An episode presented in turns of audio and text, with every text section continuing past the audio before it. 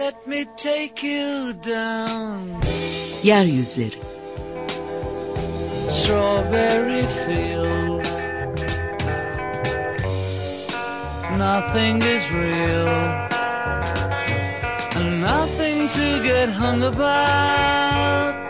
Strawberry fields forever. Kentin çeperi ve çeperdekiler Let me take you down, cause I'm going to.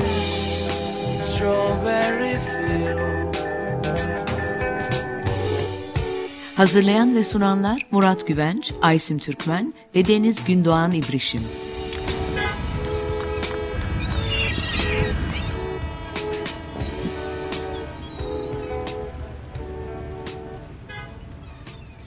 Merhaba sevgili Açık Radyo dinleyicileri.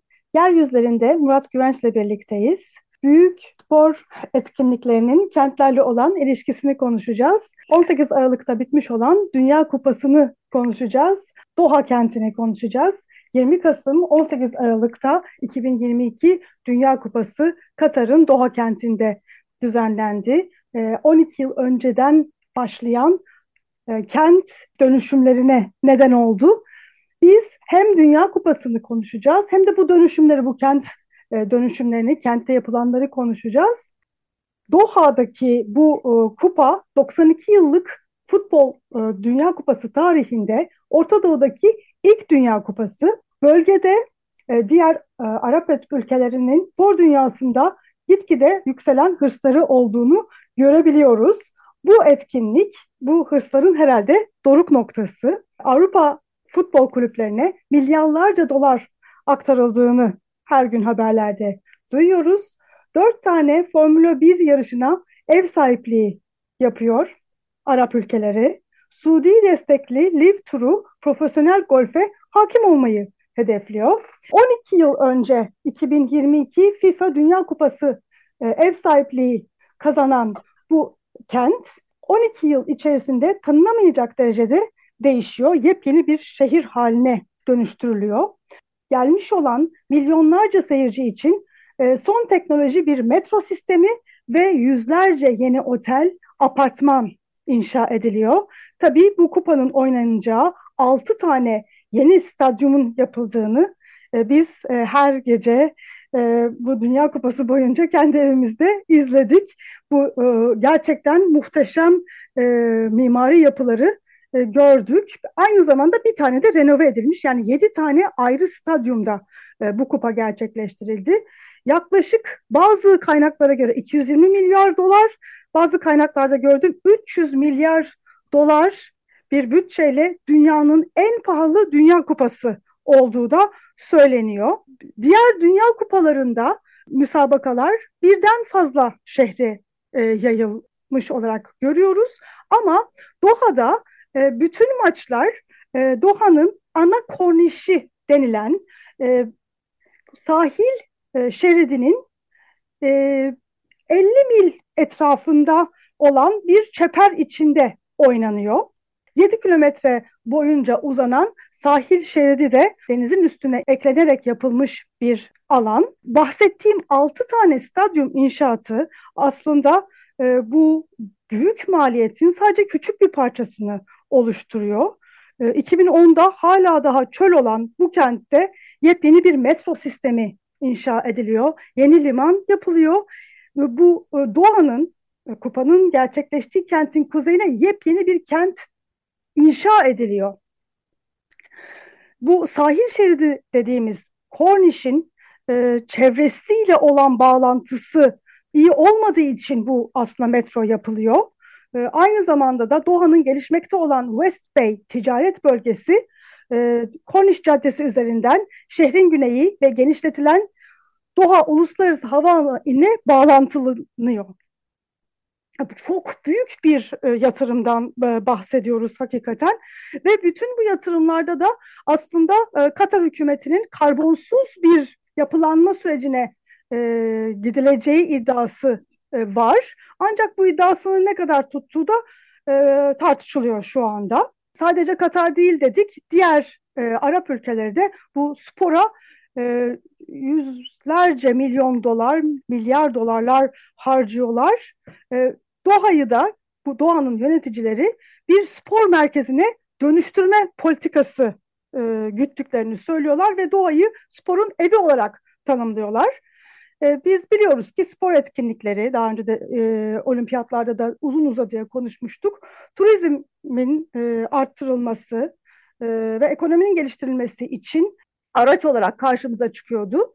E, bunu da uzun uzadıya e, konuşacağız. Bu Arap ülkeleri için petrol ve gaza dayalı ekonomik modelin çeşitlendirilmesi için bir alan e, oluşturuluyor. Doha'ya baktığımızda çok hızlı kentleşen ve büyüyen, genç, zengin bir şehir görüyoruz. Ama aynı zamanda bu şehir gitgide parçalanıyor ve yayılıyor. E, bu bağlamda e, acaba bütün bu etkinlikler, bütün bu e, yeni e, faaliyet doğanın şehir planlama sistemine faydalı olacak mı? Bu riskler ve fırsatlar nelerdir diye soruyor olacağız e, program boyunca. Evet, e, bu etkinliklerin, e, bu, spor etkinliklerinin kent planlamasıyla ve politikalarıyla ilişkileri neler? Bu konuyu düşünmek için futbol üzerinden değil de biraz daha geriye gidip bu işler nasıl başladı, nerede başladı bunları bakmak e, yararlı olabilir. Yani Dünya Kupası uzun bir tarihi var. yani bu tür maçlar e, en azından benim bildiğim kadarıyla 70 senedir bu kupa 4 yılda bir yapılıyor.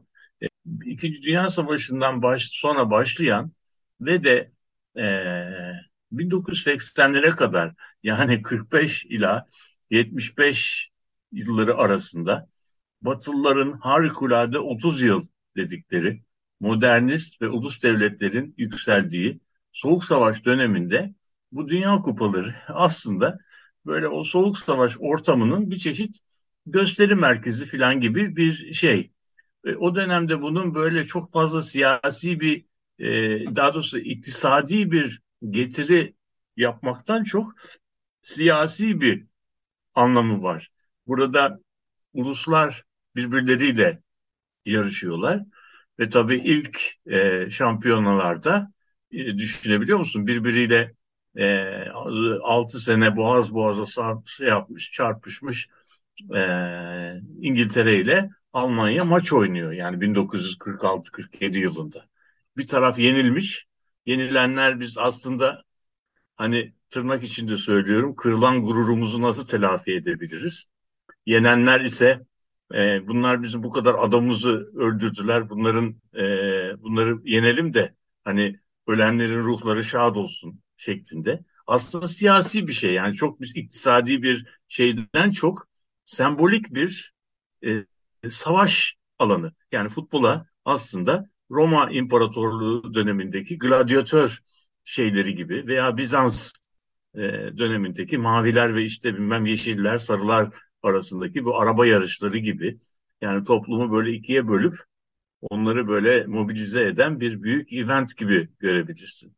Tabii burada burada ilginç bir şey oluyor bu ulusal e, milli takımların e, şeyinde şampiyonasında. Yani takımlar Barcelona bilmem ne Atletico Madrid falan gibi yerel bir takım değil. Bir ülkenin adı Almanya. İşte Almanya Uruguay'a karşı. Yani bütün takımlar bir ulus uyruğundaki insanlar oy, oynayabiliyor. Yani İngiliz pasaportu taşıması lazım. İngiltere e, İngiltere milli takımının oyuncuları.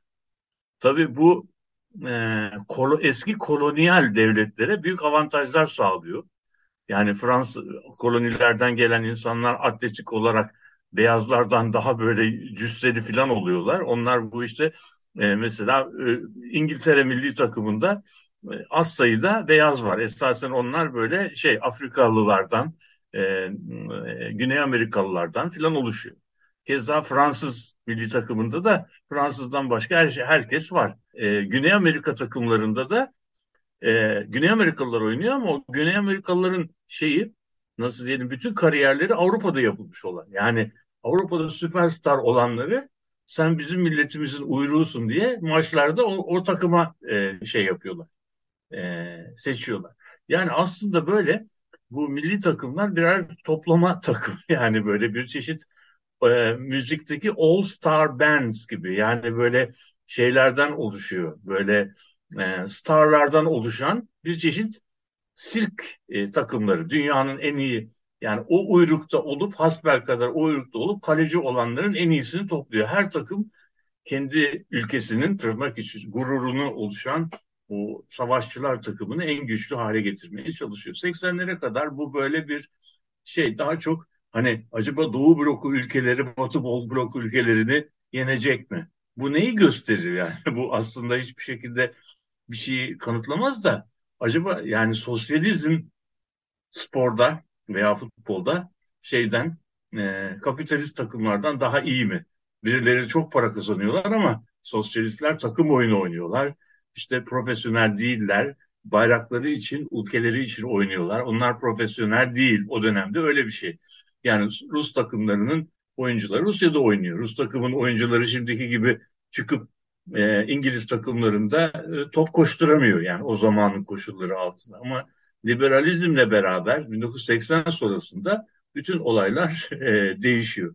O değiştiği zaman artık bu Dünya Kupası'nın siyasi anlamı biraz tam olarak bitmiyor ama geri plana atılırken esasen bu gösteri yani bu show büyük bir dünya çapında global bir e, gösteriye dönüşüyor. Şimdi bunlar ilk yapıldığı dönemde her kupa bittikten sonra veya bitmeden önce bu kupayı bundan sonra kim yapacak? Yani bundan sonraki şampiyonluğa kim ev sahipliği yapacak konusunda toplantılar yapılıyor. Bu da Uluslararası Futbol Federasyonu'nun FIFA denilen e, vereceği bir karar. Şimdi bu, bunlar e, FIFA bu konuda diyor bir şey yapmayacağız biz. Biz bir ön yargımız yok. Şehirler veya ülkeler bize başvursunlar.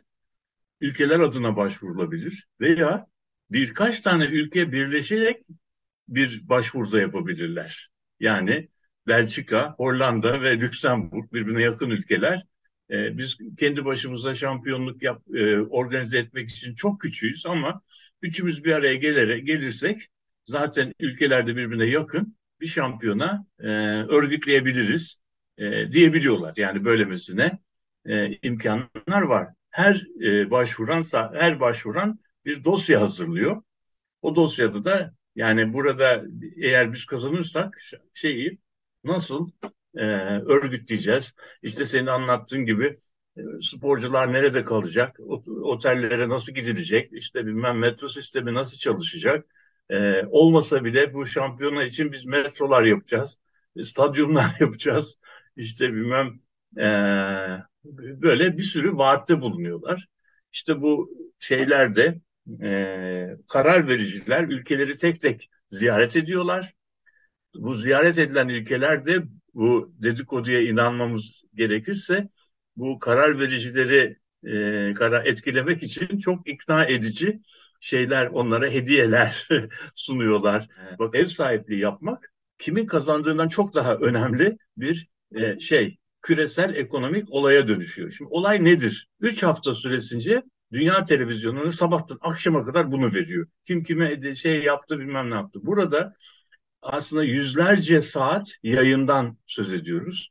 Ve bu yayınlarda her birisi milyonlarca şey seyirci e, çekiyor. Ulusal takımlar olduğu için bunlar o ülkedeki herkes hayat duruyor bu maç olduğu zaman. Yani e, Brezilya dediğin 250 milyonluk bir ülkede e, işte Brezilya'nın Dünya Kupası maçı olduğu zaman artık devlet devlet kapanıyor. Sabahtan akşama kadar herkes bu, bunu seyrediyor. Keza bu bütün dünyada böyle. Reklam gelirlerinin ne kadar olduğunu da e, tahmin etmek zor değil. Yani bu bütün iş 10 e, yıl yapılan bütün masraflar aslında 3 haftalık bu şey sırasında fiesta sırasında e, paraya dönüşüyor ve bunu örgütleyenler bunun parasını e, kazanıyorlar. E, bu süreç neyi sağlıyor? Senin çok güzel anlattın. Yüz milyarlarca e, dolar, 300 milyar dolarlık bir yatırım. Bu ne demek? Binlerce kişinin 12 yıl süresince bu şey e, o inşaatlarda çalışmaları, metro inşaatlarında, otel şey inşaatlarında çalışmaları. Bu tabii e, Doha, Doha kenti, Katar, Katar'ın böyle e, ülkesinin herkesini kırbaçla çalıştırsan bu kadar şey yapmaz. Bu yani bu, bu bunu yapacak, bu inşaatları yapacak kadar işçisi yok. Onun için Pakistan'dan, Hindistan'dan, Çin'den şeylerle binlerce işçi, işçi bu şeylerde çalışmak için geliyor. Ve adamlar da bu inşaatları yaptırıyorlar. Metrolar yaptırıyorlar, şeyler yaptırıyorlar. Ve sonunda yani bu şehrin ekonomisine 10 yıllar boyunca para enjekte ediliyor. Ve şey bu inşaat şehir giderek o kimliği ile e, dünyada tanınır hale geliyor. Şeyler yapıldıktan sonra da yani Dünya Kupası, Katar, Doha kelimeleri e, yüz milyarlarca defa tekrarlanarak artık insanların kafasında ne oluyor? Nakş oluyor, işleniyor. Yani Katar denildiği zaman Dünya Kupası, Dünya Kupası dediği zaman Messi'nin attığı gol, işte bilmem kimin yenilmesi, ötekinin bilmem şeyi. Yani bu şekilde böyle bir hani bizim çok e, şey yaptığımız böyle bir algılarda bir imge oluşuyor ve e, bu imge aslında umuluyor ki şeyden sonra kupa bittikten sonra küresel yatırımcılar açısından Doha'yı herhangi bir yer yapmayacak. Dünya kapısının kupasının ev sahipliği yapmış. Bilmem e, altyapı imkanları, şeyleri, teknolojik imkanları e, itibariyle bütün dünyaya parmak ısıtmış bir destinasyon olması ve bunun sonunda da işte iktisaden gelişmesi gibi bir şey bekleniyor. Yani sonunda bu Dünya Kupası'nı İngilizlerin bir deyimi var. Çekmeyen tulumbaya yani içinden çalışmayan tulumbanın su çekmesi için tepesinden su dökülür. Yani bunun adına priming the pump diyor denir. Yani tulumbaya birazcık rüşvet vermek gibi bir şey. Tulumbaya tepeden biraz su döküyorsun. Tulumba o suyla beraber kurumuş durumda çalışmaya başlıyor ve çalışmaya başladıktan sonra dünya çapında bir aktör olmaya e, şey yapıyor. E, nasıl yüz kalıyor. Şimdi bundan sonra bu işte e, erkek e, egemen maço ve spor aslında bir çeşit küçük sembolik harp oyunu diyebileceğimiz gladyatör oyunu. Ondan sonra bütün dünyada böyle defalarca izleniyor, saatlerce hakkında konuşuluyor ve bu şekilde e, bunu düzenleyene de 12 yıl yaptığı, 12 yıl yaptığı bütün süresince yaptığı bütün investment'ın büyük bir kısmını 3 haftada geri kazanma, yayın gelirleri, reklamlar açısından ve kendi e, şehirlerine de bir e, gelişme e, ivmesi kazandırma şekline şey yapıyor. Yani şu anda eskiden siyasi anlamda uluslar yarışıyor hani e, şeklindeki siyasi ideolojik bir gösteri. Neoliberal dönemde ideolojik ve siyasi boyutundan arınarak tamamen parasal e, para kazanma, e, yatırımı şey yapma, yatırımları geri alma ve yerleşmelere küresel e, yatırım yarışmasında bir adım öteye geçmesine daha e, daha güzel bir isim ivme e, ve imge kazanmalarına yarımı, yarayan bir şeye dönüşüyor. Olay bu. Burada şimdi bunun e, bunun e, sadece futbolla ilgili düşünmemek gerekiyor. İşte bunlara mega event deniyor. Meg, yani büyük olaylar. Bu büyük olaylar içerisinde expolar var. Yani dünya e, fuarını kim şey yapacak? Expo'yu kim şey yap? Olimpiyatlar var. Olimpiyatlara kim ev sahipliği yapacak? Hangi program içerisinde ev sahipliği yapacak? Eurovizyon gibi yarışmalar var.